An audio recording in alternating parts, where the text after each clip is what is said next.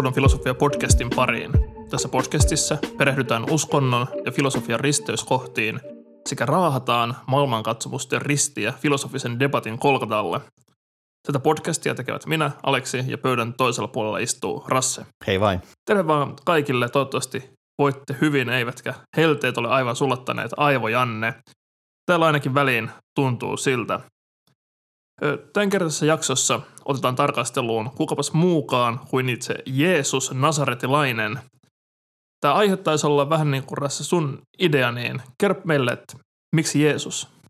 Joo, tämä oli, tota, me brainstormailtiin tuossa aikaisemmin kesäkuussa, että mistähän me voitaisiin tässä puhua, että meillä on niin kuin slotti, että tyhjää. Ja sitten tuli jotenkin mieleen, että no, että hei, Jeesus voisi olla aika, aika, aika niin kuin hauska aihe. Että mä olin just lukenut yhden Jeesuksen liittyvän kirjan, josta tästäkin äh, jaksossa keskustellaan, niin todettiin, että tämä voisi hyvin nimenomaan kesäjakso. Ja ainakin jos katsoo vähän, mitä me ollaan etukäteen pohdittu, niin tästä on tulossa oikein äh, hyvä. Mutta se kysymys, että miksi Jeesus, niin se on oikeastaan sen tässä koko homman ytimessä, koska mikä mua ainakin kiinnostaa nyt näin filosofisesti Jeesuksessa, että just että minkä takia Jeesus – tavallaan yritetään ehkä tässä jaksossa tarkastella sitä, että miten ja miksi Jeesus on hahmona saavuttanut sellaisen aseman kuin sillä on. Eli että minkä takia tämmöinen niin galilealainen saarnamies iskee vielä 2000 vuotta syntymänsä jälkeen.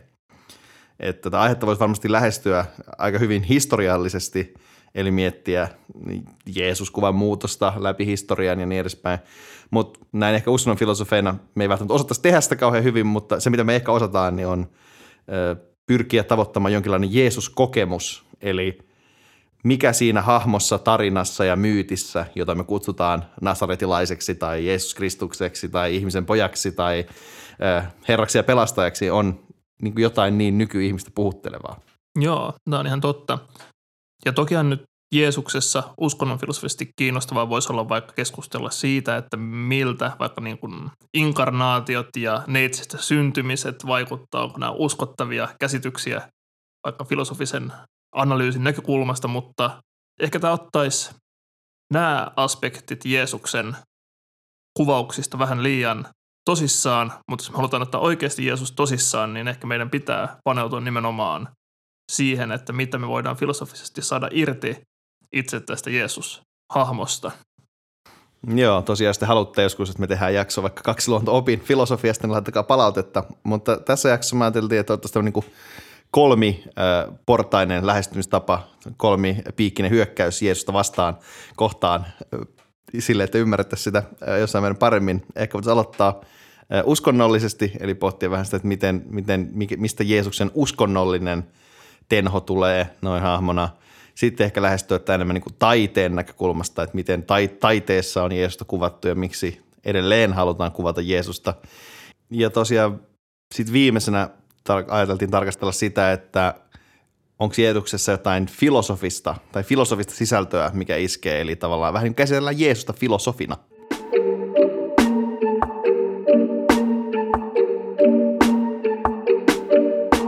Mutta tosiaan, jos aloitetaan siitä uskonnollisesta merkityksestä, mikä Jeesuksella on, niin mä ajattelin, että voisi ehkä ottaa tuonne lähestymistapa, että välillä pitää katsoa kauas, että voi nähdä lähelle. Koska Jeesuksen keskeisyys hahmona valtavirran kristinuskossa on aika ilmiselvää, niin sen takia minusta olisi ehkä kiinnostavampaa tarkastella aluksi hieman muiden uskontojen Jeesus-kuvaa ja katsoa, saataisiinko sieltä uutettua jotain universaalimpaa uskonnollista merkitystä. Tähän kuulostaa aivan siltä, että sä yrität nyt tai pyrit uittamaan tässä jaksoon niin, niin sanottua perenniaalifilosofiaa, eli ajatusta siitä, että voidaan löytää kaiken näköisistä mytologioista ja ajattelutavoista jokin näköistä ikuista universaalia viisautta. Kiistän nämä syytökset täysin, mutta tota, jos nyt lähdetään siitä, että kuitenkin tässä kristinuskosta sillä tavalla, että, että mikä Jeesuksen keskeisin rooli kristinuskossa on, niin sanoisin, että, että se on varmaan vapahtaja, viaton uhri, joka annetaan ihmisten syntien edestä. Tässä toki voidaan sitten riidellä ja keskustella, että mikä, miten tämä sitten konkreettisesti toimii ja millainen se rooli sitten tarkasti on. Toisaalta sitten taas tämän vapahtaja lunnasuhrin lisäksi Jeesus on myös tuomari, joka istuu Jumalan oikealla puolella ja odottaa paruusia ja viimeistä tuomiota ja jakelee sieltä sitten kaiken näköisiä tuomioita silloin.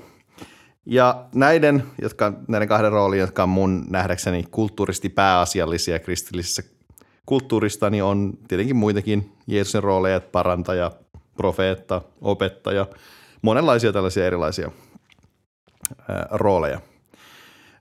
Ja näitä rooleja on lopulta niin monta, että Jeesus sopii muovautuvasti monen eri traditioon. Jos esimerkiksi aloitetaan islamista, niin siinähän islamilaisessa opissa Jeesus on ennen kaikkea profeetta ja parantaja. Jeesus opetti islamisen teologian mukaan oikeaa oppia, mutta sitten opetuslapset vääristivät tämän opetuksen joko tahattomasti tai tahallaan ja väittivät Jeesuksen nousseen kuolleista. Koranin mukaanhan Jeesus korotettiin elävänä taivaaseen ja hänellä on, hänellä on myös sit aktiivinen rooli lopun ajan tapahtumissa – ja Koranin mukaan tosiaan Jeesus myös syntyy neitseistä ja tekee jo lapsena ihmeitä. Ja nämä ihmeet on sellaisia, joita kuvataan raamatun ulkopuolisissa lapsuusevankeliumeissa. Että se on ihan kiinnostava tekstihistoriallinen juttu, että miten päästään tuomaan evankeliumista, joka ei ole raamatussa, taas sitten Koraniin. Mutta joka tapauksessa islamissa voisi ehkä tiivisti sanoa, että Jeesus on hahmo, josta on poistettu tämä kristinuskon vapahtaja-elementti. Joo, tässä ehkä kiinnostavasti näkyy, että miten Jeesuksen hahmossa ja storissa on selkeästi paljon sellaista niin kuin ylijäämää, joka ei palaudu vain Jeesuksen merkitykseen osana kristillistä uskontunnustusta ja teologiaa, vaan asettuu osaksi monia erilaisia konteksteja ja storeja. Joo, tästä voidaan helposti laajentaa vaikka hindulaisuuteen, jossa jotkut hindulaiset näkee Jeesuksen – sadhuna, eli tämmöisenä pyhänä miehenä, tai jopa sitten ihan avatarana, eli jonkin jumaluuden inkarnaationa maan päälle. Tietenkin tässä on tietenkin hyvä ottaa huomioon, että tämä tarkoittaa eri asiaa kuin se inkarnaatio, miten, miten se toimii kristillisessä teologiassa. Mutta joka tapauksessa jotkut hindulaiset antaa Jeesukselle myös tällaisia merkityksiä.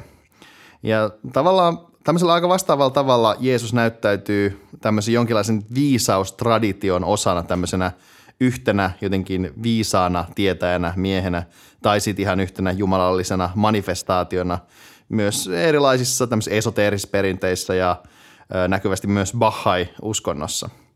Ja jos voidaan mennä jopa niin pitkälle, että jopa skientologit näkee Jeesuksen osana omaa perinnettään. Mutta ihan kiinnostavasti skientologiassa Jeesus ei sentään ole kovinta luokkaa, sillä hän yltää kyseisessä skifi-uskonnossa tai sen sisäisessä voimarankingissa vain tasolle clear, jääden hieman alle korkeimmasta operating thetan tasosta, jolla pystyy jo manipuloimaan materiaa, aikaa, ajatuksia ja energiaa.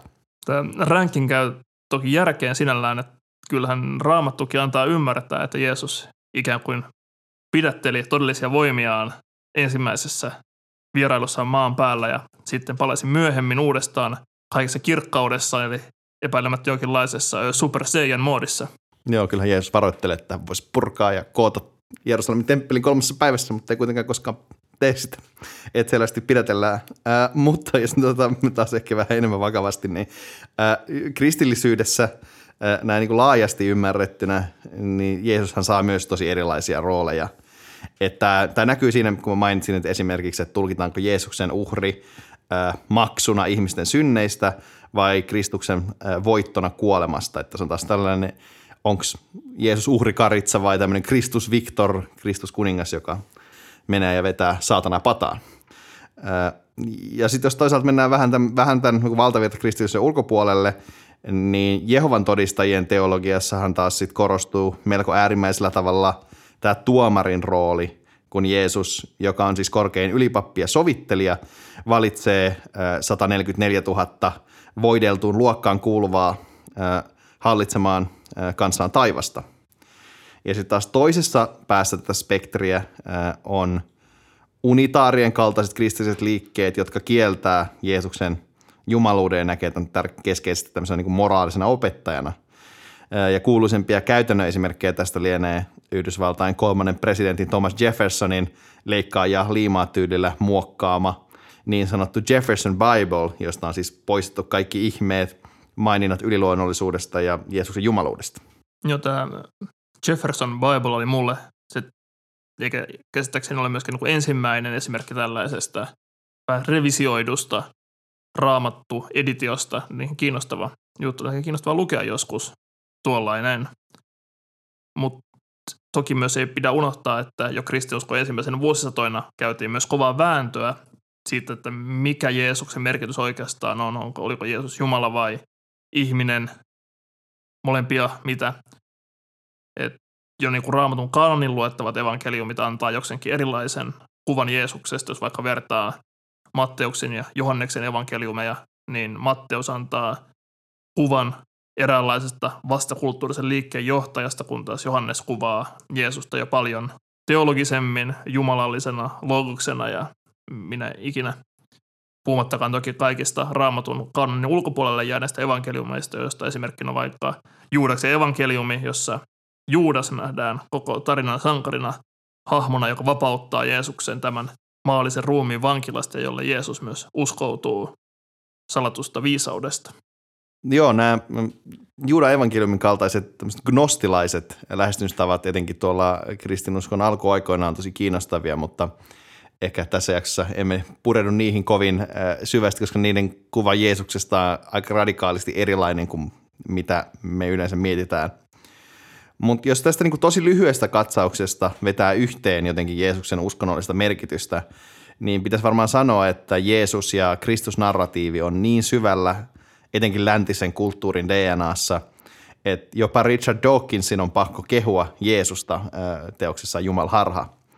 Ja tämä puoli liittyy, mitä, mistä Dawkins tässä puhuu, liittyy vahvasti nimenomaan Jeesuksen eettiseen opetukseen, johon me palaamme sitten myöhemmin. Mutta jos pitäisi veikata, että mikä tekee Jeesuksesta nimenomaan uskonnollisesti niin vetävän hahmon, niin mä sanoisin, että se liittyisi Jeesuksen ihmisyyteen – voineen ensinnäkin tosiaan todeta, että nämä Jeesuksen ihmisyyden kieltäneet kristilliset haarat ei ole menestyneet kovin hyvin.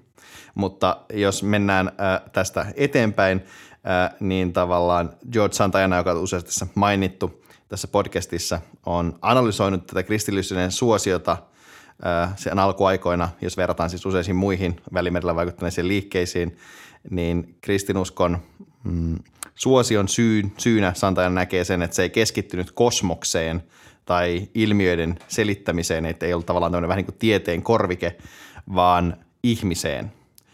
Et, ja niin vahvasti, että itse Jumalakin tässä inkarnoituneessa muodossaan Kristuksena oli ihminen. Ja tietenkin tämän kaltaisia Jumal-ihmisiä oli ollut aikaisemminkin ja erilaisia messiaita esiintyi tuonakin aikana melko tiuhaan. Mutta kun tämä usko tämmöiseen jonkinlaiseen jumal-ihmiseen tai ihmisjumalaan tai miten sen ikinä haluaakaan muotoilla, niin saatiin niin sanotusti muutettua myytiksi Jeesuksen seuraajien toiminnan tuloksena, niin sitten tämä tulos oli uskonto, jolla oli merkittävästi enemmän tämmöistä niin eksistentiaalista selitysvoimaa verrattuna tämmöisiin niihin uskontoihin, jotka pyrkivät selittämään, miten vaikka just kosmos toimii – Jeesus oli siis hahmo, jossa niin kuin, oli myös selvästi läsnä niin kuin useita ihmisyyden puolia, mikä näkyy myös tässä evankeliumeiden kuvauksissa. Ne eroaa toisistaan. Jeesuksella on niissä tavallaan ihmisenäkin erilaisia jotenkin rooleja ja persoonakin näyttäytyy hieman eri tavalla. Mutta keskeistä tässä kuitenkin, jos nyt mietitään sitä asiaa, on se, että ihmi, Jumala, joka tulee ihmiseksi, voi välittää ja kohdata ihmisen ihan eri tavalla kuin tämmöinen jotenkin – kaukaisempi jumaluus. Joo, epäilemättä juuri näin. Jotenkin kuva ihmiseksi tulleesta Jumalasta on kyllä tosi väkevä ja juuri sellainen, joka ei ole ikään kuin joku superihminen, vaan ehkä tietyllä tavalla hyvin haavoittuva, jopa hieman neuroottinen hahmo, kuten ehkä seuraavassa taidesegmentissä pohditaan ja näin. Ja toki ehkä just se, että nimenomaan uskonnollisessa mielessä Jeesuksen Jumala tai Jumala, joka hän itse on, ei ole nimenomaan jonkinlainen kosminen prinsiippi tai etäinen patriarkka, vaan niin kuin elävä Jumala, johon ihmiset voi muodostaa vastavuoroisen suhteen tai pikemminkin Jumala, kutsuu ihmiset hyvin se vahvaan vastavuoroisen suhteeseen kanssaan, mikä ehkä heijastelee sitä, että miten tämä evankeliumin Jeesus ei ole just mikään uskonnollisen järjestelmän esittäjä tai uuden uskonnon perustaja, vaan tämmöinen niin kulttuurinen radikaali, joka asettuu vahvaan vuorovaikutukseen ihmisten kanssa ja kannattaa suoraa toimintaa ja osoittaa perustavalla tavalla tietävänsä tai tuntevansa ihmisen kokemusmaailman, koska hän itse on perin pohjin ihminen. Joo, tämä on varmasti just se, mitä, mitä vaikka Santa ainakin haki sillä, että, että tavallaan se kohtaaminen on tosi erilainen. Tätähän monet myös sit myöhemmät äh, filosofit, myös esimerkiksi eksistentialistit on pohtinut tätä, tätä nimenomaan tätä kohtaamista, mikä Jeesuksen kanssa voidaan tehdä tällaisessa uudella tavalla, kun onkin hyvin jotenkin immanentti tämänpuoleinen Jumala eikä tuon puoleinen jonkinlainen semmoinen jossain va- vaikka olympoksella hääräävä Jumal Katras, vaan että se on ihan oikeasti jotain, mikä kohdataan ja se heijastuu myös siinä jotenkin puheessa, mitä, mitä nykyäänkin harrastetaan, että Jeesus jotenkin pitää henkilökohtaisesti hyväksyä vapahtajaksi ja tämän tyyppistä, että se kohtaaminen on niin kuin, vähän niin kuin kahden ihmisen välinen.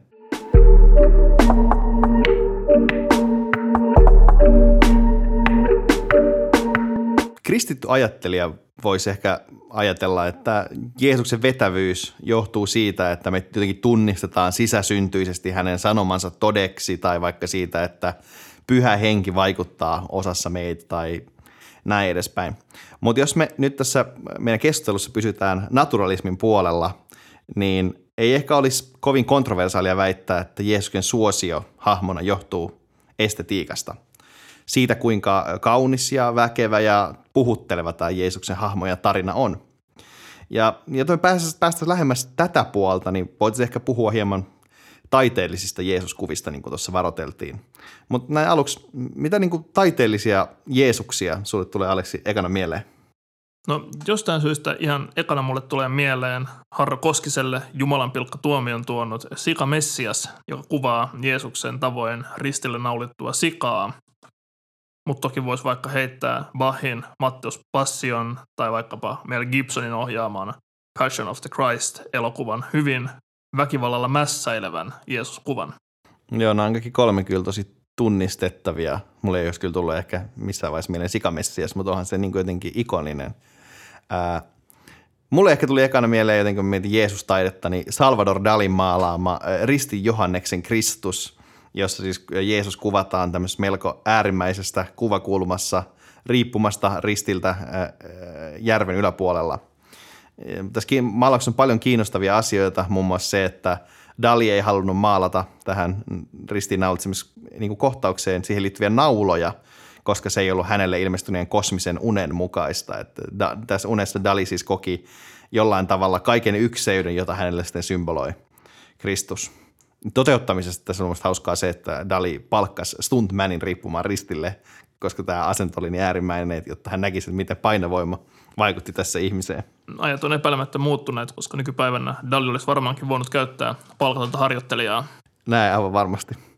Äh, mutta joo, ehkä tosiaan kuten tästä mun yrityksestä selittää tätä taideteosta, niin ehkä esimerkiksi kuvataide sopii aika huonosti podcastiin, niin me ehkä ajateltiin käsitellä kahta tämmöistä jokseenkin narratiivista Jeesus-taideteosta.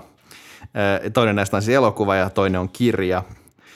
Elokuva on luonnollisesti hyvinkin luonnollisesti parhaaksi Jeesus-elokuvaksi usein tituleerattu Pier Paolo Pasolinin ohjaama Matteuksen evankeliumi vuodelta 1964. Ja tämä kirja sen sijaan on aikanaan hyvinkin suuren kohun nostattanut portugalilaisnovelisti Jose Saramahon Jeesuksen Kristuksen evankeliumi vuodelta 1991. Ja se, mikä tekee näistä molemmista kuvauksista kiinnostavia, on, on se, että sekä Saramaho että Pasolini oli ainakin julkisesti ateisteja – ja he päättivät silti käyttää merkittävästi taiteellista energiaa ja aikaa kertoakseen Jeesuksen tarina uudestaan. Joo, kummatkin on kieltämättä kiinnostavia kuvaajia Jeesukselle ja ehkä just heidän taustansa ateisteina ja varsinkin Pasolinin julkimarksilaisena kertoo siitä, että Jeesuksen hahmossa on selkeästi jotain hyvin ohittamatonta taiteellista potentiaalia.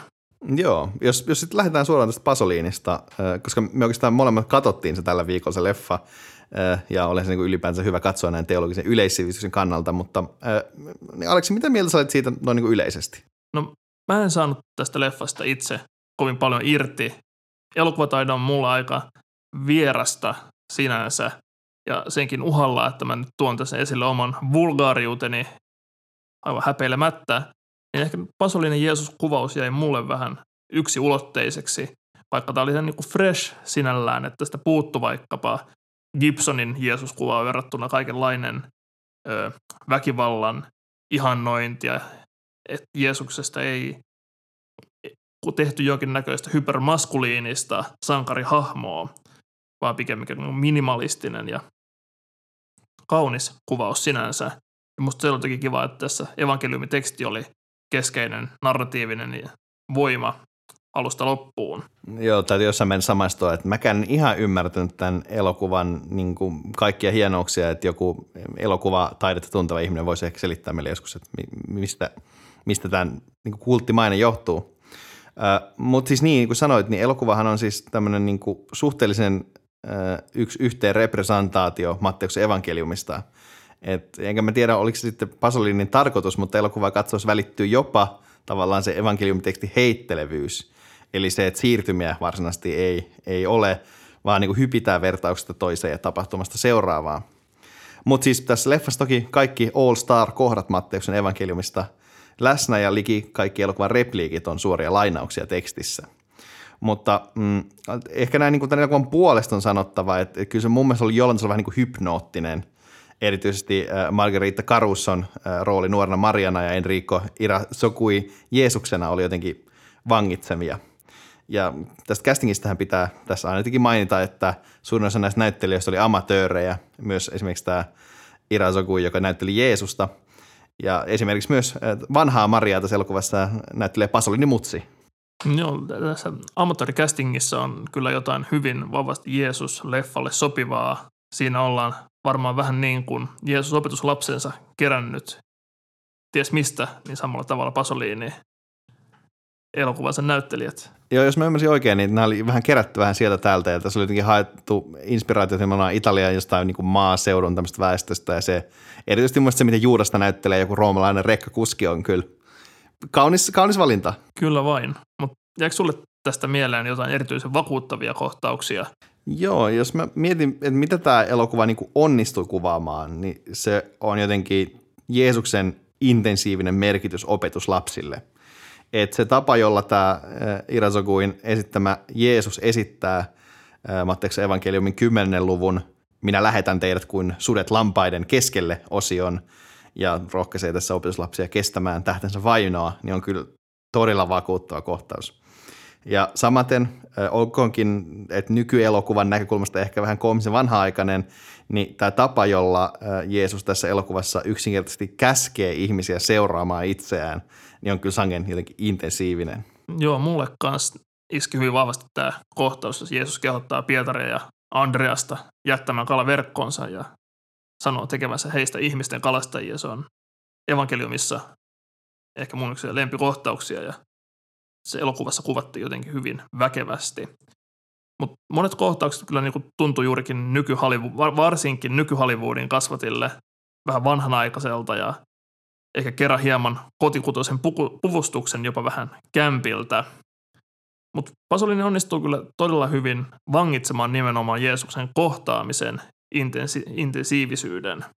Joo, ja nyt, nyt mulla olikin teologinen heti, kun puhutaan tämmöistä niin Jeesuksen kutsun intensiivisyydestä, etenkin ehkä silleen, miten se oli esitetty tässä ää, elokuvassa, niin tulee mieleen ää, John Spongin ajatukset koskien alkuperäistä Jeesus-kokemusta – Spong, joka siis edustaa tämmöistä niin kutsuttua Jumalan kuoleman teologiaa, kirjoittaa haluavansa tosiaan luopua teismistä ainakin sen perinteissä muodossa, mutta hän ei olisi valmis luopumaan Jeesus-kokemuksesta, joka tässäkin Pasolinin elokuvassa kuvataan. Et, äh, hänen mukaansa, siis Spongin mukaan, opetuslapset koki Jeesuksessa jotain transcendenttia, tämmöistä niin kuin aitoa, elävän Jumalan läsnäoloa. Ja tavallaan niin kuin vaikka Spongin mukaan voi olla, että Jeesus oli vaan harhainen mielipuoli tai epäonnis, epäonninen rakennusmies tai jonkinlainen uskonnollinen kiihkoilija, niin joki hänessä vain niin edelleen ja silloin vetoaa. Et kirjassaan Miksi kristinuskon tulee muuttua tai kuolla, Spong luonnostelee tämmöistä kuvaa Jeesuksesta henki-ihmisenä, eli sellaisena, joka ilmensi väkevällä tavalla muurit murtavaa inhimillisyyttä ja vapautta – ja tämä tämmöinen niin henki, jonka Spong ajatteli jollain tasolla vaikuttavan Jeesuksessa, oli myös jotain, minkä nämä inspiroituneet opetuslapset näki loppujen lopuksi olevan myös itsensä sisällä ja tavallaan tämä mahdollistaa sen kristuskon sanoman eteenpäin viemisen. Joo, mulle tuli myös niin Pasolinia katsoessa mieleen juurikin tämä Spongin näkemys siitä, että se, miten Jeesusta on kuvattu evankeliumeissa niin, niin kuin luonnollisen rajoja rikkovana henkiolentona, kertoo riippumatta siitä, että onko nämä kuvaukset kuinka todenperäisiä, ainakin siitä, että Jeesuksen kohtaamisessa on, on ollut pakko olla jotain niin erityistä, että häntä seuranneet päätyi kuvaamaan Jeesusta jumalallisena olentona, että se niin kuvauksissa ei olisi mitään järkeä, jos Jeesuksen, Jeesuksessa ei olisi ollut jotain liki ylimaallisen ihmeellistä.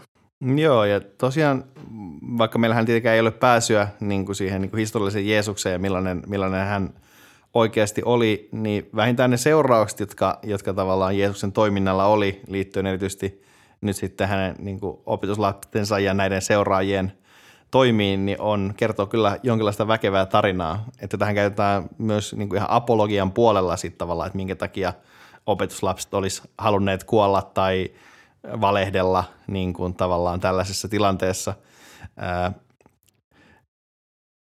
Ja siis mä en ehkä ottaisi sitä ihan silleen niin super hyvänä argumenttina, mutta se kertoo jotain tosi syvällistä siitä, että millainen kohtaaminen Jeesuksen kanssa tai millainen kohtaaminen Jeesuksen seuraajien kanssa, jotka on kohdannut Jeesuksen, on ollut. Joo, se on totta.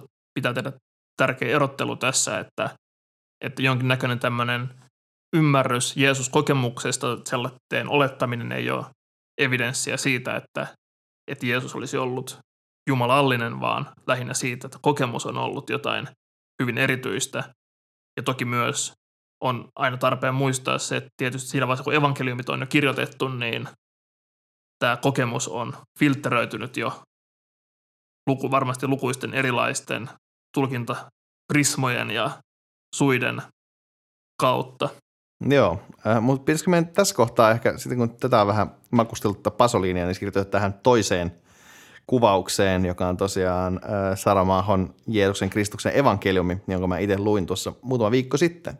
Mutta sähän Aleksi et ole tätä lukenut. Joo, en tosiaan ole. Tämä on jossain lukulistan luen joskus kategorian ikuisessa limbossa. Mutta sen verran pitää Aleksille sanoa, että Aleksi on kuitenkin motivoinut mua siihen, että mä pystyn lukemaan Saramaahoa, koska ainakin ensin kosketukseni hänen tyyliinsä oli jotenkin kivikkoinen. Mutta suosittelen kyllä tätä kirjaa myös ihan silleen niin kuin, niin kuin ihan kaunokirjallisesti, enkä vain tälleen niin kuin filosofisesti, uskonnollisesti kiinnostavana opuksena. Ja tässä vaiheessa myös ennen kuin alan, alan papattamaan, niin hyvä antaa spoilerivaroitus tästä kirjasta, joka on siis julkaistu 30 vuotta sitten. Äh, mutta äh, toisin kuin Pasoliini, niin Saramaaho ottaa tavallaan kaikki mahdolliset taiteelliset vapaudet tämän kirjan kanssa – että vaikka alku ja loppu on suhteellisen samanlaisia evankeliumien kuvauksen kanssa, niin kaikki mitä tapahtuu näiden välissä on enemmän tai vähemmän muutettua. Mutta äh, Saramaaho pitää silti aika nerokkaasti evankeliumien kuvaukset mukana viittaamalla niihin useasti usein kohdissa, jotka eroaa suuresti tätä alkuperäisestä kontekstista. Että tavallaan niin kun ihminen, joka on lukenut raamattunsa, saa huomattavasti hupia näistä Saramaahon kikkailuista. Mutta äh, jos minä itse tähän hahmoon, mitä Jeesus tässä on kuvattu, niin hän on lapsuudessaan kuvattu vähän tämmöisenä varhaiskypsänä juutalaisen lain tuntijana, mutta sitten toisaalta tarinan edetessä isänsä kuoleman ö, traumatisoimana neurotikkona. Ja tämä muuten noudattelee aika pitkälti, kun tätä kirjaa katsoo, niin pitkälti sitä kuvaa, mikä Nietzschellä oli Jeesuksesta, että tämä oli jonkinlainen uskonnollinen nero, mutta samalla herkkä ja pakkomielteinen. Ja tämä kuulostaa toki myös jokseenkin kuvaukselta erästä preussilaisesta viiksekkäistä filosofista. Oletko Aleksi törmännyt tämmöiseen neurotikko Jeesukseen aikaisemmin? No Nietzsche lisäksi ei kyllä tule mullekaan juuri muita mieleen. Mm, mutta jokseenkin, mut musta tuntui silti, että tämä ei ollut kuitenkaan ihan hirveän kaukaa haettu, että tämä ei tuntunut jotenkin semmoiselta niin ylitulkinnalta, että tämä on ihan niin kuin mahdollisuuksien rajoissa. Joo, ihan totta. Ja se ei tunnu myöskään mitenkään jotenkin evankeliumien maalaamaa kuvaa jotenkin loukkaavalta ainakaan. No ei ainakin, jos miettii vaikka sitä kohtaa, kuuluisa kohtaa, missä Jeesus kir- niin kiroaa viikuna puun, niin kyllä siinä jotenkin tulee fiilis, että jotain temperamenttia siellä pohjalla on. Äh, Mutta joo, äh, jos menisin tähän itse tähän äh, Saramahon teoksen pihviin ja nyt niissä myöhen, myös niihin juonipaljastuksiin, niin äh, kiinnostavaa tässä äh, on Jeesuksen, Jumalan ja saatanan roolit. Jumala on tässä kirjassa tämmöinen niin kuin hirmuhallitsijamainen ja ajattelee lähinnä sitä, että kuinka ihmiset uskoisivat häneen enemmän, että kuinka hänen niin kuin vaikutusvaltaansa tämmöisenä Jumalana voisi kasvaa. Mutta kaikki tietävänä hän tietää, että millaisen määrän kärsimystä esimerkiksi marttyyrien muodossa ja muutenkin kaiken näköistä uskon sotia ja kaiken näköistä tai Jeesuksen toiminta tulee aiheuttamaan. Mutta toisaalta se takaa hänelle ainakin tuhat vuotta hyvää aikaa valtauskonnon jumalana. Ja ehkä tässä romaanin hienommassa kohtauksessa, jossa Jeesus, Jumala ja saatana istuu siis veneessä Genesaretin järvellä, niin saatana tarjoutuu pelastamaan Jeesuksen ja kaikki marttyyrit polvistumalla Jumalan edessä ja tavallaan antamalla Jumalalle kaiken vallan. Mutta Jumala kieltäytyy tässä, tästä, koska silloin hän jäisi Israelin Jumalaksi. Ja Jeesus tässä tarinassa joutuu taas sitten jatkamaan matkaansa tavallaan tällä polullaan, tietäen nämä kaikki kärsimykset, mitä hänen toimintansa aiheuttaa. Että kun hänellä on listattu, että miten kaikki opetuslapset kuolee, niin hän miettii, kun hän katsoo, että no niin, tuossa sitten toi mestotaan ja toi halsteerataan ja niin edespäin. Ja erityisesti, erityisen hieno tässä on tämä aivan loppukohtaus, jossa Jeesus siis ristinnaulitaan ja hän huutaa ristillä, antakaa hänelle anteeksi, hän ei tiedä mitä hän tekee – viitaten siis Jumalaan, joka hymyilee taivaalla. Tässä on kyllä kova meininki. Tavallaan tästä tulee mieleen juutalaisfilosofi Franz Rosenzweigin ajatus siitä, että, että juutalaisuus on kyllä ainoa tosi uskonto, mutta kristinusko on tosi hyvä juttu, koska se on levittänyt monoteismin hyvin laajalle ja tavallaan todistaa monoteismin totuudesta tavallaan, jota muut uskonnot eivät olisi koskaan voineet selvästi Rosenzweig on samalla linjalla tämän, tota, jossain määrin tämä Saramahan Jumalan kanssa. Mutta mut se, mikä tässä, minkä takia mä haluaisin myös puhua tästä, on tästä itse tarinassa, että tässä korostuu myös vahvasti tämä Jeesuksen inhimillinen rooli, niin kuin tässä puhuttiin vähän tämä niin neurootikko-rooli, että hän joutuu vastahankaan kantamaan tätä taakkaa, joka hänelle on sälytetty. Et, ja vaikka tässä teoksessa teos niin kuin selvästi, kuten ehkä tuosta kuvauksesta kävi ilmi, niin pilkkaa traditionaalista kristinuskoa jossain määrin, että, että tämä on hyvin tämmöinen niin jotenkin satiirinen teos, niin Jeesus on jotenkin silti tällä jumalallisella voimalla täytettynä, kun hän saa saatavalla Jumalalta kuitenkin tämän voiman tässä, niin hän on silti jotenkin hurmaavan inhimillinen. Tästä huolimatta jotenkin siitä, että miten tämä on niin kuitenkin ironinen, siitä huolimatta Jeesuksen hahmo on tässä jotenkin todella jotenkin semmoinen, että et mä tiedän, tai mä olen puhunut ja tiedänkin, että useammat niin ihan kristityt ihmiset pitää tästä kirjasta juurikin tämän Jeesus-kuvauksen takia. Ää, mutta tota, niin, ja mä voin ymmärtää sen, koska mä voin ainakin myöntää, että huolimatta ehkä tietystä kuluneisuudesta, niin Jeesuksen epäilyä kuvaavat kohdat raamatussa on jotain, mikä iskee niin kuin vahvasti mun esteettiseen hermoon. Että just vaikka se, miten Luukkaan Jeesus rukoilee Getsemanessa, että – isä, jos tahdot, ota pois minulta tämä malja, tai se kuinka Markuksen Jeesus huutaa ristillä, Jumalani, Jumalani, miksi minut hylkäsit, niin näissä on vaan sitä jotain. Joo, se on kiinnostavaa, että vaikka Jeesus esitettäisiin jotenkin ehkä hieman ivallisessa valossa, tai Jeesuksen tarina esitettäisiin hieman ivallisessa valossa, niin siltä sitten siinä välittyy semmoinen tietynlainen syvä niin kuin henkinen, hengellinen vakavuus, joka on läsnä alkuperäisessä evankeliumiteksteissä, mikä kyllä kertoo siitä, että Jeesus on ensinnäkin haastava kuvattava hahmona, mutta myös, että, että kiinnostavalla tavalla hyvin kompleksinen figuuri.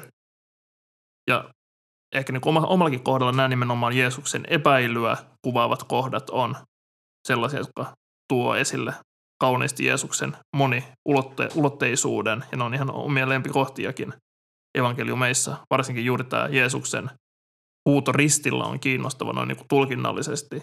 Tästähän Slavoj Zizek on useasti sanonut, että tämä kohta merkitsee, että hetkeksi ristillä Jumalasta itsestäänkin tulee ateisti. Joo, ja tässä nyt taas kerran viittaa siihen sisäkjaksoon, joka tulee ehkä joskus vielä tällä vuosikymmenellä. Mutta jos, jos sä sallit vielä ihan pienen tämmöisen niin ekskursion, koska tässä Saramaahon kuvauksessa tota, Jeesus on jossain määrin niin epäonninen hahmo, että hän ajautuu tämmöiseen kohtaan, mikä sälytetään hänelle tämä taakka ja hän, hän, hän on jotenkin tavallaan pakotettuna epämiellyttävään tilanteeseen. Mä haluaisin ehkä puhua hetken eh, Albert Schweitzerista, eh, joka oli siis tai niin kuin multitalentti, teologi, urkuri, lääkäri, Nobel-voittaja. Ja hän kirjoittaa tällä tavalla. Liikuttavin piirre historian Jeesuksessa – on hänen alistuvaisuutensa Jumalan tahtoon.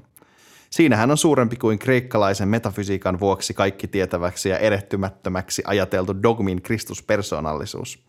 Ja tavallaan jos katsoo tätä Saramahon juttua, niin tavallaan tässäkin se, mikä tekee tästä tavallaan niin kuin Jeesuksesta tässä niin iskevä hahmon, että vaikka hän tietää kaiken tavallaan sen kurjuuden ja Jeesus, minkä Jumala hänelle paljastaa, niin siitä huolimatta no, he, tavallaan alistuu siihen tehtävään, mikä hänelle annetaan. Ja jos jatkaa tästä Weizerissa, niin esseessään Historian Jeesus ja nykyajan kristinusko, niin Schweitzer pohtii paljon tavallaan tätä äh, historialliskriittisen raamatutkimuksen haastetta, erityisesti niin modernille kristinuskolle, erityisesti liittyen äh, siihen, kuinka olennaista tämä eskatologia, eli maailmanlopun odotus oli varhaisessa Jeesus-liikkeessä. Ja tosiaan Schweitzerin mukaan tämä Jeesuksen oppi on sellaisissa sidoksissa eskatologiseen messias-odotukseen, mikä nyt ei sen saa missään määrin kontroversiaali pointti, että tämä nyt on jaettu aika, aika laajasti, että tämä on sidoksissa tähän niin kuin jonkinlaisen maailmanlopun odotukseen. Mutta se, että tämä maailmanloppu ei tullutkaan oikeasti, niin kuin Schweizerin ajattelussa, vapauttaa kristinuskon ja sytyttää eettisen uskon tulen, kuten Schweitzer tämän asian muotoilee. Ja tässä tavallaan niin kuin Schweizerille Jeesus on tosi iskevä siitä huolimatta, että hän on niin kuin epäonnistunut Messias – ehkä vähän samalla tavalla kuin Saramaholkin, Jeesus iskee, vaikka hän tekee tavallaan niin kuin pahan Jumalan tahtoa tavallaan. Ja jos ehkä sallit vielä pienen lainauksen, Aleksi, niin tota, Slaisi kirjoittaa, kirjoittaa mun kauniisti. Lisäksi on Jeesuksen rakkauden uskonto, myöhäisjuutalais eskatologisen maailmankatsomuksiin tyhjiin rauettua, vapautunut siinä olleesta dogmaattisesta aineksesta – Muotti, johon se valettiin, on murtunut. Nyt meillä on oikeus ajattelussamme elävöittää Jeesuksen uskonto sen välittömän, henkisen, eettisen olemuksen mukaisesti. Ja tässä on mun mielestä, jos katsoo tätä, tätä lainausta, niin tavallaan niin kuin, että, että vaikka Schweitzer niin kuin joutuu tavallaan luopumaan tavallaan tästä niin kuin uskonnollisesta merkityksestä, niin silti, silti hän haluaa pitää kiinni siitä uskonnollisesta merkityksestä tässä niin kuin eettisessä äh, muotissa. Joo, tämä on kyllä hyvin kiinnostava samoin kuin just tällaiset, että erilaiset niin revisionistiset tulkinnat on hyvin, hyvin kiinnostavia. Ja on ihan totta, että Jeesuksen maailmanlopun odotus on ohittamaton osa hänen hahmoaan, että sekä Jeesus että toki sitten myös apostoli Paavali hyvin selvästi tuovat esille, että, että maailman loppu tulisi jo heidän tai seuraavan sukupolven aikana, ja Paavalikin ilmeisesti on selvästi masentunut siitä kirjeissään, kun maailman loppu ei näytä tulevankaan. Mutta ehkä historiallisesti näyttäisi kuitenkin siltä, että, että se, että kun oikea maailmanloppu ei tullutkaan jo alkukirkon aikana, niin tästä lopunajan eetoksesta ikään kuin jonkinnäköisenä oikeana välittömänä tapahtumana luovuttiin ja sitten siitä tuli vain yksi keskeisistä teologisista dogmeista, joka vaan on jonkinnäköinen epämääräinen tuleva metafyysis henkinen tapahtuma. Joo, tämähän nyt selkeä, että Jeesus nyt, nyt jos ajatellaan kirkkohistoriallisesti niin epäonnistunut, hän perusti sangen menestyneen kirkon. Se, miksi mä tosiaan ehkä voin sanoa vielä, että korostaa, että miksi mä haluaisin tuoda tämän Schweizerin näkökulman esiin jotenkin tässä kontra tämä Sara Maaho, koska nämä molemmat – jollain tasolla eh, no Saramaho ateistina ja Schweitzer kristittynä ajattelee, että Jeesus oli jotenkin tavallaan niin kuin epäonnistuja, mutta silti omasta näkökulmastaan kunnioittaa että hahmoa silti tosi paljon, että siitä, siitä ei ole valmiita luopumaan. Tietynlainen niin kuin Jeesuksen epäonnistuminen on kyllä myös kiinnostava, kiinnostava, kiinnostava piirre osainen karaktereita. Muun muassa suomalainen esseisti Antti Nylen hän on sanonut muistaakseni ylioppilaiden haastattelussa, että, että luuseriksi ryhtyminen on helppoa, jos on Jeesus, mutta me muut joudumme yrittämään vähän enemmän. Joo, täytyy myöntää, että se, sehän kyllä tavallaan on varmasti osa sitä, että miksi Jeesus on, on niin kuin etenkin evankeliumin kuvaamana niin iskevä hahmo, että hän on kuitenkin tavallaan jotenkin, ei, ei nyt oikeastaan niin kuin kauhean hyvin mene missään kohtaa. Ja silti jotenkin pystyy pitämään kiinni jotenkin semmoista kuninkaallista aurasta siitä huolimatta. Mm, mutta ehkä nyt kuitenkin haluaisin tässä kohtaa myös ehkä sanoa, että rehellisyyden nimissä on myönnettävä, että tämmöisellä sveitserilaisella tulkinnalla Jeesuksesta, näin niin kuin jos katsotaan ihan numeroita ja uskomistutkimuksia, niin ei mene kauhean hyvin. Et mä katsoin tässä toisessa päivänä YouTubesta tämmöisen yhdysvaltalaisiin tunnustuskuntiin keskittyvän Ready to Harvest-kanavan jaksoa liberaalien ja konservatiivisten kirkkokuntien jäsenkehityksen luvuista, ja numerot on aika selviä, tämä siis Yhdysvalloissa. Ja tämä kanavaa pitävä Joshua Lindsay muotoili mun mielestä osuvasti, että nämä tavallaan niin kuin ja häntä seuranneiden sukupolvien tyypit kävi kovan taistelun tavallaan fundamentaalista kristillisyyttä vastaan, mutta seuraava sukupolvi otti sitten taas vielä askeleen niin kuin eteenpäin, eikä edes liittynyt niiden kirkkojen jäseniksi. Kun taas sitten äh, tälle niille, jotka ei sinne konservatiiviselle puolelle ja on tällä hetkellä kasvavia kirkkoja, niin Jeesuksen sanoman totuudesta ei ole ainakaan periaatteen tasolla tingitty, ja sitten tavallaan Jeesus palaa rooliinsa tänä kaikki tietävänä ja erehtymättömänä Kristuspersoonana. Joo, on erittäin kiinnostavaa, että miten tällaisen Jeesuskuvan lisäksi myös esimerkiksi erilaiset ei-realistiset tulkinnat kristinuskosta, siis sellaiset, että kristinusko ei jossain mielessä esittäisi todellisuutta koskevia totuus- ja olemassaoloväitteitä. Että tällaiset tulkinnat oli hetken hyvin suosittuja 1900-luvun puolivälin jälkeen. Esimerkiksi britti teologifilosofi Don Kupitin perustama tämmöinen Sea of Fate-yhteisö, niin vaikuttaisi siltä, että useat tällaiset yhteisöt on kuihtuneet hyvinkin kasaan ja ehkä, ehkä niin kuin angloamerikkalaisessa kulttuurissa ehkä sitten on just tullut joko niin kuin tällaisia semikonservatiivisia kristillisiä yhteisöjä ja sitten tavallaan tällainen ikään kuin humanistisempi maailmankatsomuksellisuus on ehkä toteutunut enemmän niin kuin sekulaarin humanismin kiinnostuksen nousuna varsinkin Yhdysvalloissa. Ja sitten toisaalta taas, mistä mekin puhuttiin kakkoskauden edellisessä jaksossa, niin kuin henkisyyden nousuna että ehkä jos olisi vähän kyynisempi, niin voisi ajatella, että tällaisissa swatcherilaisissa ja sitten vaikka Don Kupitin kristiusko-tulkinnoissa ehkä kyse on ollut tällaisesta jonkinnäköisestä hetkellisestä kriisistä, jossa käytiin kamppailua kristinuskon ytimestä ja tällaiset uudenlaiset luennat oli osa pyrkimystä tulkita kristinuskoa uudestaan postmodernissa kulttuurissa. Niin, toi varmasti yksi puoli. Se, miten mä jotenkin hahmoin tätä asiaa, oli, oli sillä tavalla, että – että jotenkin vähän niin kuin Schweizerin ja erityisesti nyt Schweizerin jälkeisten tyyppien piti tulkita tavallaan, koska kristillisyys oli niin vahvasti se valtakulttuuri, niin sen sisällä tavallaan henkisyyttä. Ja sitten tavallaan tässä niin kuin paukuteltiin nimenomaan näitä rajoja, että saatiin tavallaan vapautettua se henkisäännös niistä kahleista, fundamentalismin kahleista, mutta sitten taas tosiaan, kun sitten tätä seuraava sukupolvi ei enää ollut tavallaan, sit, siellä ei ollut sitä fundamentaalista – tai, ja tässä käytän fundamentaalista, siis tarkoittaa tämmöistä jonkinlaista ajatusta raamatun erehtymättömyydestä ja niin edespäin, niin tota, kun ei ollut semmoista pohjaa ja tämmöistä niin yhtenäistä, niin vahvaa kristillistä kulttuuria siellä pohjalla, niin sitten henkisyys pääsi tavallaan vähän niin kuin kehittymään ilman sitä kristillisyyttä. Että tavallaan niin kuin, kuten useasti toistellaan kaikissa mahdollisissa uskonnontutkimusjutuissa, niin henkisyys sinänsä ei ole vähentynyt, vaikka – järjestelmällinen uskonnollisuus on vähentynyt, niin tavallaan tässä tavallaan ollaan siinä murroskohdassa. Ja tavallaan jossain määrin sen takia nämä Schweizerin kaltaiset äh, tulkinnat ja Don Kupitin kaltaiset tulkinnat vaikka Jeesuksesta niin osuu sille tietylle niin kuin, aikakaudelle, eikä niitä nyt ole ihan hirveästi niin kuin, ainakaan tässä 2000-luvulla näkynyt.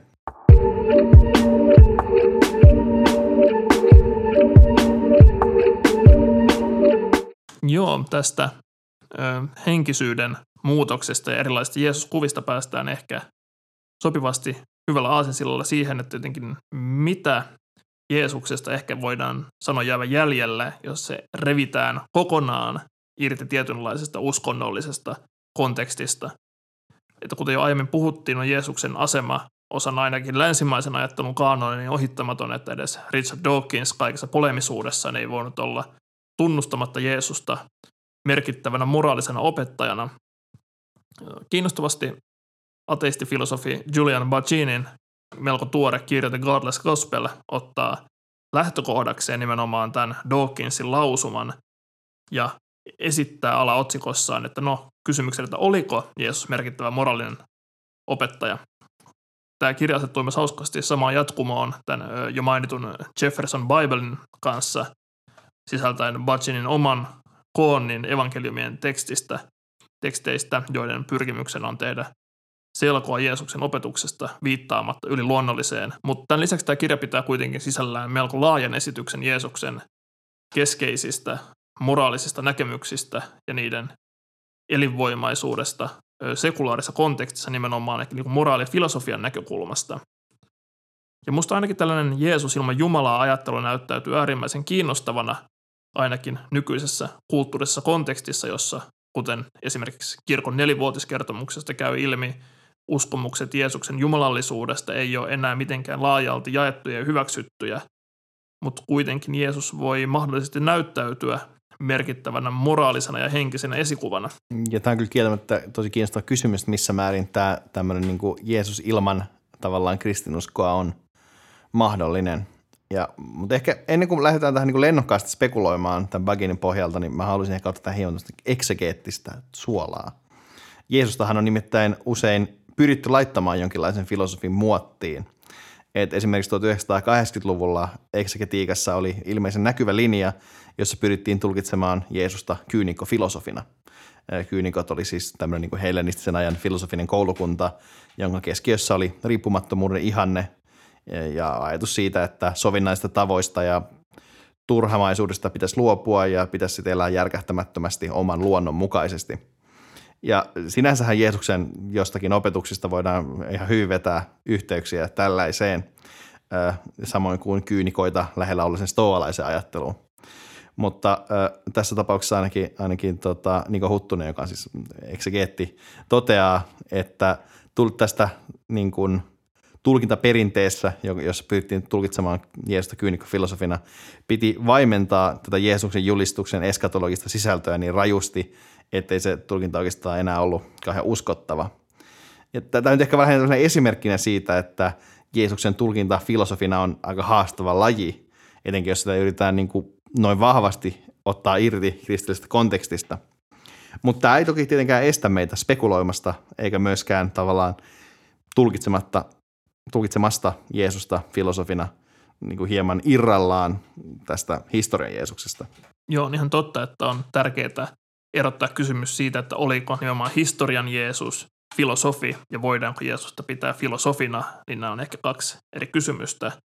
Ja sitten nimenomaan ehkä tähän niin kuin jälkimmäiseen pointtiin liittyy ehkä kaksi ulottuvuutta, joista ensimmäinen on, että ensinnäkin voidaanko Jeesuksen hahmosta tislata jonkinlainen sekulaari etiikka tai filosofinen etiikka, ja toiseksi, että jos näin voidaan, niin onko tämä, niin kuin jääkö tästä Tisle Jeesuksesta enää mitään sisältöä jäljellä. Että ainakin vaikuttaisi siltä, että Jeesuksen opetuksesta ei nyt ainakaan löydy mitään mora- moraaliteoriaa, ehkä sellaisessa jotenkin perinteisessä moraalifilosofisessa mielessä, kun taas tähän jälkimmäiseen pointtiin tästä niin kuin Tisle Jeesuksen uskottavuudesta, niin esimerkiksi C.S. Lewis on ö, kirjoittanut, että pelkkä ihminen, joka sanoisi sellaisia asioita kuin Jeesus evankeliumeissa ei olisi mitenkään merkittävä moraalinen opettaja, vaan pelkkä sekopää. Ja olisi varmaan myös vähintäänkin historiatonta ajatella, että Jeesuksen ja hänen ympärilleen syntyneen liikkeen, että, että, että tämä olisi ollut vain maallisiin asioihin keskittynyt uudistusliike, joka on sitten vain tulkittu uskonnollisesti, niin tämä ei vaikuta mitenkään uskottavalta. Mutta ehkä mä olisin itse kuitenkin valmis antamaan esimerkiksi just Batsinin tavoin mahdollisuuden Jeesukselle, jonka merkitys ikään kuin ylittää tämän uskonnollis, historiallisen ja mytologisen kontekstin. Että kysymys on vain se, että oliko Jeesus sitten oikeasti merkittävä moraalinen opettaja? Niin, täh- tähän toivottavasti löydetään vastaus. Kuten tuossa todettiin, niin Jeesuksen irrottaminen tästä uskonnollisesta kontekstista voi olla vaikeampaa kuin etukäteen ajattelisi, että siinä voidaan päästä tämmöiseen – Lewisin äh, pelottelemaan ratkaisuja, että sitten sieltä jäljelle jää vain jonkinlaista sekoilua. Mutta mä oon tosiaan kyllä ihan kiinnostunut niin kuulemaan, että miten Bagini kohtaa tämän haasteen. Joo, ja Bagini on sanoa, että, että olisi vähän niin kuin liian helppoa sanoa, että Jeesus oli hyvä moraalinen opettaja, koska se esitti kivoja periaatteita, vaikka niin kuin, että rakasta lähimmäistä niin kuin itsessään on kyllä kuulostaa kivalta, mutta historiallisessa mielessä siinä nyt ei ollut hirveästi mitään originaalia vaan sitten pitäisi katsoa, että ikään kuin millainen on se moraalinen visio, jonka Jeesus esittää. Ja Batsin lähestyy Jeesusta karkeasti eräänlaisena hyveeetikkona siinä mielessä, että Jeesus ei pyrkinyt antamaan niinkään mitään yksittäisiä toimintaohjeita, vaan käynnistämään ihmisissä niin kuin luonteen tai kenties paremmin sielun muutoksen. Että Jeesuksen moraalisen opetuksen ytimessä vaikuttaisikin olevan ymmärrys siitä, että, että Jeesuksen seuraaminen tarkoittaa sellaisen muutoksen tavoittelua, joka saa ihmisen toimimaan oikein, ehkä niin kuin nykykieltä käyttäen sisäisestä motivaatiosta eikä niinkään ulkoisista käskyistä käsin. Että tässä Jeesus tunnetusti ottaakin kriittistä etäisyyttä juutalaiseen lakiin vaatien, että lain toteuttamisessa ei voida sivuuttaa ihmistä, esimerkiksi tästä, miten Jeesus opettaa, että sapatti eli juutalaisuuden viikoittainen lepopäivä on ihmistä varten eikä ihminen sapattia varten, viitaten siihen, että uskonnollisten tapojen noudattaminen ei voi estää meitä toimimasta oikein lähimmäisiä kohtaan. Mutta Batsini kuitenkin huomauttaa, että Jeesus ei ollut kuitenkaan mikään liberaali tai moraalisesti rentoajattelija, vaan hän otti myös juutalaisen lain ja monet vallitsevat käytännöt, niin kuin vaikka ö, avioliittoetiikan hyvin tosissaan ja näki moraalin vaatimuksen tietyssä mielessä hyvin ehdottomana, että esimerkiksi tästä, miten Vuorisaarnassa Jeesus pitää aviorikoksena vain himokasta katsetta, mikä antaa ehkä niin hyvän kuvan siitä, että Jeesus oli hyvinkin tinkimätön, mitä tulee moraalisiin kysymyksiin. Mm, joo, tämä on kyllä ihan siis sinänsä kiinnostava kuvaus ja tällainen sisäisen motivaatioajatus on myös tavallaan aika radikaali, jos sitä siis ajatellaan suhteessa tähän niin kuin aika ritualistiseen juutalaiseen ajatteluun. Tämä tulee aika selkeästi esille, jos mietitään, että andalusialainen juutalaiseetikko Bahua ibn Paguda valittelee tuhatluvulla, että juutalaiset ajattelijat eivät ole juuri käsitelleet moraalin tavallaan taustalla olevaa sisäisiä motivaatioita. Että Ibn Pagoda äh, tässä muuten päätyy aika samanlaisen ratkaisuun kuin Jeesus tuhat vuotta aikaisemmin, että sydän eli tahto, halut ja pyrkimykset on puhdistettava, että pelkästään oikein toiminen ei ole tarpeeksi, että sisäinen motivaatio pitää löytyä tavallaan tämän jonkinlaisen puhdistautumisen pitää lähteä tai iskeä aika syvälle.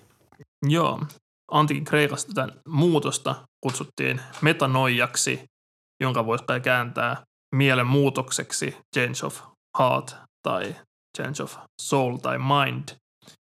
Mutta on tärkeää huomata, että kyse ei ole myöskään sellaisesta ö, sisäisestä kokemuksesta siinä mielessä, kuin me ehkä nykyään ajateltaisiin, että se olisi jotain niin kuin yksityistä, että on huomattavasti myöhempi ajatus, vaan Jeesuksella vaikuttaisi tarkoittavan jonkinnäköistä kokonaisvaltaisempaa muutosta, jossa ihminen muuttuu suhteessa ympäristöönsä ja tietysti suhteessa Jumalaan. Ja tällainen moraalinen asenne, jota Jeesus edustaa, näyttäytyy sinällään hyvin luontevasti nimenomaan Jeesuksen uskonnollista merkitystä vasten. Että varsinkin tämmöinen moraalinen tinkimättömyys ja pyrkimys muutokseen näyttäytyy tietyllä tavalla mahdottomana vaatimuksena, joka vaan osoittaa ihmisen kyvyttömyyden hyvyyteen ilman uskoa ja Jumalan armoa. Mut, ja tämä toisaalta haastaa Jeesuksen sekulaarin luennan kysymykselle, että onko tällainen ihmiskuva ensinnäkin uskottava sekulaarissa kontekstissa, ja onko moraali, jonka vaatimuksia kukaan ei voi lopulta toteuttaa, vaan lähinnä niin kuin julmaa pilaa. Et Bacini itse ehdottaa tähän kiinnostavasti Albert Camus hengessä moraali olevan ikään kuin ö, Sisyfoksen kivi, jota on vieritettävä ylös vuorta ja joka pyörii aina alas, kun me epäonnistumme, mutta tämä ei kuitenkaan saa asettua tielle pyrkimyksessä oikeaan toimintaan, vaan sitä kiveä on aina pakko lähteä vierittämään uudestaan ylös. Tämä on kyllä, tämä Jeesuksen tinkimättömyys on kyllä aina, on myös ollut aina yksi puoli, joka on mua viehättänyt, että kaikki nämä olkaa siis täydelliset, kuten teidän taivaallinen isänne ja jätä kaikkia seuraa minua tyyppiset setit on kyllä jotenkin väkeviä.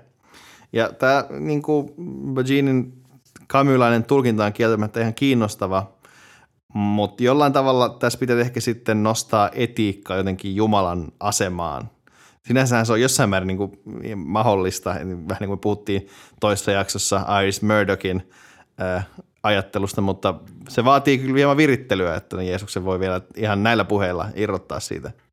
Mutta ehkä tässä Bajinin kirjan niin hienoin osio on, että miten hän käsittelee Jeesuksen ymmärrystä anteeksi antamisesta ja moraalisesta tuomitsemisesta. Jeesuksen opetuksen ytimessä vaikuttaisi olevan nimenomaan käsitys siitä, että, että koska me ei lopulta pystytä täyttämään moraalin vaatimuksia, ei moraalinen tuomio ja paheksunta voi kohdistua ihmiseen, vaan sen on kohdistuttava nimenomaan tekoihin. Ja tämä on toki kiinnostavassa jännitteessä sen kanssa, että Jeesus vaikuttaisi myös kohtelevan ihmisen toimintaa tämän tärkeimpänä luonteen ilmaisuna, että jossain mielessä meidän teot tuo esille sen, että teot kumpuaa meidän sydämestä, niin kuin Jeesus yhdessäkin Mattiuksen evankeliumin kohdassa sanoo, että nimenomaan meidän sydämestä kumpuavat kaikki pahat tekomme ja sanamme. Mutta Jeesuksen asenne käy hyvin vahvasti ilmi esimerkiksi siinä, että miten hän ajattelee, että vaikka aviorikos on aidosti väärin, mutta silti hän suhtautuu rakkaudella väärin tehneisiin ihmisiin, ja nämä kohtaukset on hyvin vahvoja monella tavalla. Jeesuksella vaikuttaisi olevan hyvin vahva periaate, että, että anteeksi antamisen ja pyytämisen prosessi ei perustu niinkään rangaistuksiin tai hyvityksiin, vaan ikään kuin osapuolten tahdolle saada niin kuin tämä suhde korjatuksi. Ja ehkä tietynlainen anteeksiannon etiikka lienee myös välttämätöntä tälle, Jeesuksen moraaliselle tinkimättömyydelle, mikä ehkä kiinnostavasti myös voi toimia ilman viittausta yliluonnolliseen. Että näyttäisi siltä, että ei välttämättä tarvita Jumalaa siihen, että me voidaan tunnistaa, milloin me ollaan epäonnistuttu ja että me otetaan vastuu siitä toisen edessä ja pyritään jatkamaan eteenpäin. Tämä on kyllä aika kiinnostava tulkinta.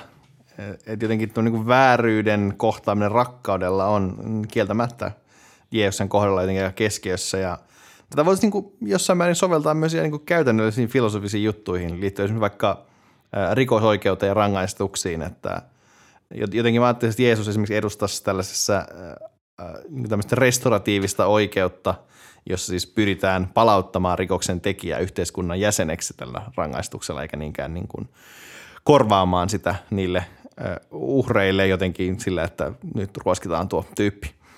Mutta toisaalta ehkä tässä Jeesuksen opetuksissa loppujen lopuksi on luvassa jotain, jonkinlainen erilainen rangaistus kuin pelkästään matka kaltereiden taakse. Joo, on ihan selvää, että kuten jo aiemmin puhuttiin, niin viime kädessä Jeesuksen sekulaaria luentaa haastaa tieto siitä, että Jeesuksen opetuksen selkeä niin pohjavire on hyvin välitön maailmanlopun odotus ja se, että, että niille, jotka eivät Jeesusta lähde seuraamaan, niin heille ei, heille ei hyvin käy, mikä toki myös, myös haastaa tällaista tietynlaista rakkauden ja anteeksiannon etiikkaa. Mutta tavallaan nyt ehkä niin kuin ainakin historiallisessa mielessä, että tavallaan ainakin historiallisessa mielessä tämä niin kuin Jeesuksen hyvin välitön maailmanlopun odotus myös varmasti ehkä selittää hieman hänen ehdottomuuttaan ja tietynlaista kiireen tuntua, että et, et ikään kuin nyt et, että koska maailmanloppu on tulossa hyvin pian, niin nyt ei ole niin kuin aikaa odottaa, vaan nyt pitää saada hommat kuntoon niin, että Jumalan valtakunta voi saapua. Ja tätä vasten voitaisiin ajatella, että Jeesus ei myöskään tämän takia ollut niin eikä tietyssä mielessä poliittinen toimija tai poliitikko tai sosiaalieetikko, vaan oli kiinnostunut ennen kaikkea yksittäisten ihmisten hengellisestä tilasta. Että ei toki tarkoita, että etteikö Jeesuksessa olisi mitään poliittista, vaan pikemminkin hänen sanomallaan on merkittävä poliittinen voima, mutta kuitenkin Jeesusta sekularisoidessa lienee ohittamatonta, että, että Jeesuksen niin kuin selkeä pyrkimys ei varsinaisesti ollut niinkään tietynlainen yhteiskunnallinen uudistus.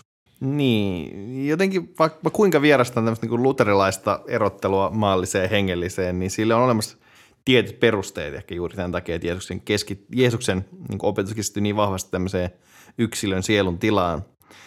Mutta toisaalta ehkä mun mielestä vastapainossa pitäisi ottaa huomioon se, että niin kuin evankeliumien Jeesus puhuu usein jotenkin Israelin kansasta nimenomaan kollektiivina, jonka pitäisi tehdä parannus – Samaten esimerkiksi, jos mietitään sitä kuuluisaa kohtaa, jossa Jeesus kaataa rahavaihtajien pöydät Jerusalemin temppelissä, niin tähän on aktina selvästi kohdistuu jotenkin systeemiin eikä näihin yksittäisiin rahavaihtajiin. Mun mielestä olisi myös ihan argumentoitavissa, että Jeesus puolusti jonkinlaista uudelleenjakoon perustuvaa talousetiikkaa ja niin edespäin, niin edespäin. Mutta Minusta on kuitenkin selvää, että jotenkin evankeliumin pohjalta kaiken keskiössä on yksittäiset ihmiset ja näiden tekemä parannus. Joo, tämä on ihan erot, ohittamaton kysymys puhuttaessa Jeesuksen luonteesta, että, että hän oli selkeästi hyvin vahvasti systeemikriitikko ja usein häntä kuvataan esimerkiksi jonkinlaisena protososialistina tai protodemarina. Mutta sitten onkin niinku kiinnostavaa, että, että ikään kuin miksi Jeesus sitten lopulta vastusti systeemiä ja ikään kuin mikä on vaikka Jeesuksen suhde omaisuuteen lopulta. Että ainakin musta vaikuttaisi siltä, että Jeesuksen mukaan vaikuttaisi siltä, että ihmisten ei pidä luopua omaisuudestaan sen takia, että se olisi hyväksi niille, joille ei ole omaisuutta, vaan sen takia, että omaisuudesta luopuminen on hyväksi näille rikkaille itselleen. Että tietyllä tavalla vaikuttaisi siltä, että omistamisessa on jotain, mikä estää näitä ihmisiä saavuttamasta heille pelastukselle otollista tilaa, eikä niinkään sitä, että kyse olisi vaikka niinku reiluudesta, että esimerkiksi kohdassa, missä ö, nainen rikkoo tällaisen kalliin öljypullon Jeesuksen päähän ja opetuslapset ihmettelee, että, että miksi näin, että jos olisi myynyt tämän öljyn, niin sitten olisi voinut saada hyvät rahat köyhille, niin eikö Jeesus siihen vastaa jotain, että köyhät teillä aina on luonnonne, mutta minä en täällä enää kauaa ole, joten tämä nainen on hyvin tehnyt, tehnyt itselleen armollisesti. Niin, tämä oli myös hieno kohtaus muuten siinä tuossa tota, Pasolinin leffassa. Äh, mutta tota, joo, tämä on kyllä hyvä kysymys, että missä määrin voidaan sanoa, että Jeesus edusti jonkinlaista niin kuin oikeasti talousetiikkaa. Että ehkä, ehkä tässä on taas niin kuin tulkintoja, että otetaan lähtökohdaksi toi kohta, missä tavallaan Jeesus puhuu, että köyhät, no köyhät on köyhiä, vai sitten joku kohta, missä Jeesus sanoo, että hän tulee julistamaan Herran riemuvuotta, joka tarkoittaa sitä, että kaikki asiat tavallaan niin kuin palautuu alkuperäisille omistajille niin kuin, ja orjat vapautetaan ja niin edespäin, että et, siinä määrin toki, toki, mä en tiedä poikkea Jeesus mitenkään kauhean radikaalisti niin kuin aikaisemmasta juutalaisesta talousetiikasta, niin kuin, että siellähän on niin kuin monissa profet, profeettateksteistä myös samankaltaista settiä, mutta tota, eipä siinä kyllä, Jeesus voi silti niin fiilalla, kun heittelee kamelin silmiä ja semmoisia. Ehdottomasti. Tietysti on myös juuri vaan tunnustettava se, että tämä on kysymys on monimutkainen. Ja ehkä tärkeä, niin kuin yksi tärkeä asia on se, että Jeesuksen opetuksessa on selkeästi vahva käsitys siitä, että on aidosti jonkinnäköisiä olosuhteita, jotka ovat ihmisen hyveellisyydelle tai sitten Jumalalle kelpaavuudelle otollisempia kuin toiset ja selkeästi merkittävä varallisuus vaikuttaa sellaiselta, että se ei ole kauhean otollinen olosuhde tietynlaisen luonteen kehityksellä. Niin, tästä pohjalta ehkä kuitenkin jollain argumentoida myös sitä, että Jeesus edusti jonkinlaista tämmöistä niin kuin askeettista niin kuin filosofiaa nimenomaan suhteessa talouteen jotenkin, että niukkuuden meininkiä sinänsä, mutta silleen positiivisessa mielessä jotenkin tyytymisen etiikkaa. Että ehkä, tästä, ehkä Jeesus oli degrowth-ajattelija. Mm, kyllä, epäilemättä. Kyllähän isä meidän rukouksessakin rukoillaan, että anna meille meidän jokapäiväinen leipämme ikään kuin bare essentials. Kyllä, toki siellä myös sanotaan, että pitää antaa velat anteeksi, että että siellä on toki kaiken näköistä sisältöä. Näin on toivottavasti osuuspankki noudattaisi tätä periaatetta vaikka mun opintolainassa. Mutta jatkaaksemme, niin kuitenkin on selvää, että, että, että, että vaikka nyt maailmanloppu ei tullutkaan, niin kuten Karl Jaspers on sanonut, on tämä lopun ajan eetos ainakin siinä mielessä merkittävä, että se luo tietynlaisen vahvan moraalisen varjon asioille, kun ymmärretään, että asioilla on loppunsa. Ja Jeesukselle tätä epäilemättä edusti ajatus Jumalan tuomiosta, joka on tulossa pian, jonka vuoksi meillä ei ole aikaa odottaa parannuksen tekemistä, vaan se on tehtävä välittömästi ja meidän pitää saada asiat sellaiselle mallille, että, että parannuksen tekeminen on mahdollista.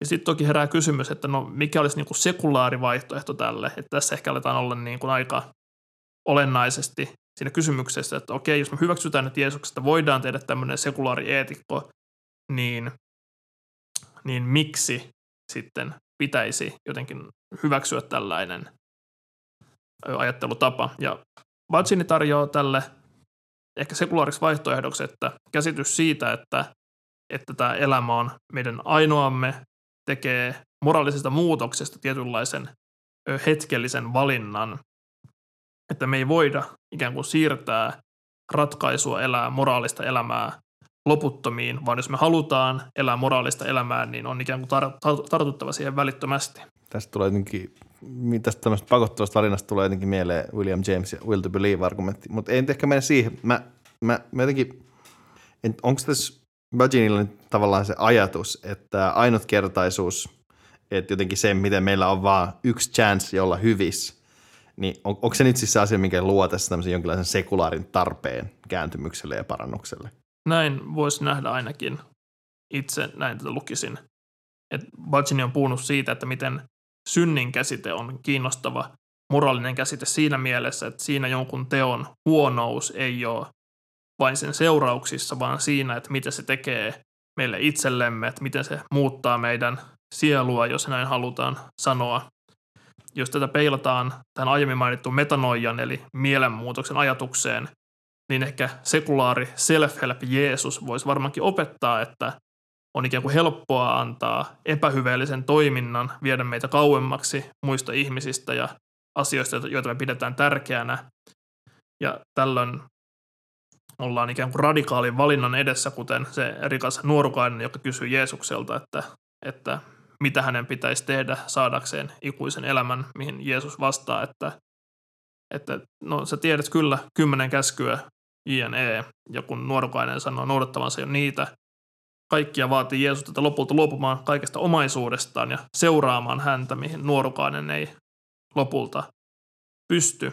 Ja sekulaariluento tästä voisi olla, että Jeesuksen moraalisen opetuksen ankaruus on ehkä juuri siinä, että, että se ei tarjoa helppoja ratkaisuja ja kompromisseja, vaan vaatimuksen muuttaa perustavasti elämään niin, että se synnyttäisi hyviä, e, hyviä hedelmiä ja elämän verrattainen lyhyys antaa ikään kuin perspektiivin sille, että paljon aikaa tällaiselle muutokselle on. Sitä aikaa ei vaikuttaisi olevan lopulta aivan hirveästi. Joo, eli loppujen lopuksi Jeesus on niin kyyninen pragmatisti filosofi. Et, et, joo, musta me ollaan ratkaistu tämä keissi nyt. Joo, se kyllä niin kuin selkeästi kertoo hyvin siitä, että kuinka erilaisiin muotteihin Jeesuksen hahmo voidaan vääntää. Mutta ehkä just, jos tästä niin jotain halutaan nyt sanoa vielä yleisluontoisesti, on, että Jeesuksen hahmosta filosofisesti kiinnostavan tekee sen välitön käytännöllisyys, että Jeesuksen koko opetuksen ytimessä vaikuttaisi olevan nimenomaan kysymys siitä, että miten ihmisten tulisi toimia, tai kuten Karl Jasper vielä perustavammin ilmaisee, että miten tai milla, millaisen olemiseen meidän pitäisi pyrkiä. Bacini viittaa vuoteen 2011, jolloin antikapitalisten Occupy-liikkeen aktivistit oli leiriytyneet Lontoon sityssä sijaitsevan St. Paulin katedraalin ulkopuolelle – ja katedraali päätyi sitten häätämään nämä mielenosoittajat, jolloin katedraalin silloinen, silloinen kansleri Giles Fraser erosi kirjoittain, että Saint Paul puhuu elävästi kosmologisesta, kaikkivaltiasta Jumalasta, mutta kokee paljon vaikeammaksi puhua vakuuttavasti köyhästä ihmiseksi tulleesta, haavoittuneesta Betlehemin Jumalasta. Ja tämä ero on ehkä jotain, mitä kristitty filosofi ei voi olla ottamatta vakavasti, että uskonnon filosofiassahan usein puhutaan nimenomaan metafyysisestä filosofian jumalasta, mutta mikäli kristillinen ajattelu halutaan ottaa tosissaan, niin ei, voi olla, ei voida olla ohittamatta Jeesusta ikään kuin käytännöllisen filosofian jumalana. Joo, tämähän on kyllä niin aivan totta ja tämä on ehkä joku asia, missä mm, en tietenkään kumpikaan meistä ei välttämättä niin kristillisen filosofian asiantuntija, mutta, mutta jotenkin mikä ei jotenkin huous sieltä, niin synteesi näiden kahden välillä, että Eikä vähän samalla tavalla, kun mun on vaikea kuvitella tai feministiteologia, sanotaan vaikka Nadia Boltz-Weberia puhumassa kosmologisen argumentin hienouksista, niin mun on myös todella vaikea kuvitella vaikka William Lane Craigia puhumassa siitä, mitä tarkoittaa että se, että niin kuin enemmän tota, kaameli menee neuloon, kun rikas pääsee taivaaseen, että jotenkin näiden kahden asian niin kuin synteesi, niin kuin ehkä tässä esimerkiksi tästä katedraalin kansalleristakin nähdään, niin se on aika vaikea yhdistelmä – ja ehkä se myös jollain tasolla selittää sitä, että minkä takia me ollaan siinä, jos me päästään taas poliittiseen tilanteeseen tai kristinuskon poliittisuuteen, että minkä takia jotenkin ne kirkkokunnat, joissa pidetään kiinni tästä niin metafyysisestä tavallaan Jumalasta tosi vahvasti, on oikeistolaisia ja sitten taas vahvasti jotenkin toistepäin, että missä sitten taas on tämmöinen liberaalimpi, ei niin metafyysinen käsitys, on joskin vasemmistolaisia. Se on ihan totta. Ja ehkä tässä epäilemättä myös näyttäytyy se, että mistä vaikka Bajini kirjoittaa, että, että miten ikään kuin sitten Jeesuksen välittömän toiminnan jälkeen kristinusko ikään kuin teologisoitui ja pikkuhiljaa kaikista moraalisista käsitteistä tulikin metafyysisiä ja hengellisiä, niin vaikka niin kuin näihin Jeesuksen ikään kuin omaisuuden oma, omistamiseen liittyvistä opetuksista on helposti tullut sellaisia, että ne on ollut helppo taivuttaa ikään kuin kulloiseenkin vallitsevaan tilanteeseen. Ja ehkä myös se, että niin kuin tässä kirjassa hän on haastellut sitä teologiaa, niin selkeästi niin vaikuttaa siltä, että vaikka Oxfordissa asuva teologian professori kokee niin kuin, niin kuin myöntää, että hän kokee vaikeana nämä kysymykset siinä mielessä, että, että miten tulkita tällaista eetosta aikana, jossa ikään kuin tällainen Jeesuksen huonona pitämä, huonona pitämä tila on vähän niin kuin meidän kaikkien tila. Niin, se on kieltämättä kyllä varmaan tosi vaikeaa, että en mä jakso halit sinne Oxfordiin. Mutta tota, joo, äh, ehkä, ehkä tähän, on, tähän on hyvä lopetella, voisin sanoa. Toivottavasti olette saaneet jotain irti Jeesuksesta tästä jaksosta. Meillä ainakin musta tuntui ihan hauskaa, kun me tehtiin tätä, tätä jaksoa. Et ehkä toisin takia myös kesä, kesän, keskikesän jakso. Kyllä, me lähdetään tästä lepuuttamaan aivojamme taas vaihteeksi ja palataan sitten takaisin. Uusin kuvio me ei vielä tiedetä, mitä on seuraavaksi luvassa, mutta eiköhän jotain ratki riemukasta ja mielenkiintoista jälleen kerran. Jos te tiedätte, mitä meidän kannattaisi tehdä, niin laittakaa meille palautetta esimerkiksi Instagramista tai sähköpostilla uskonnonfilosofia.gmail.com. Kyllä vain. Kiitos, että kuuntelitte ja älkää kadottako ristiänne kesälomalle.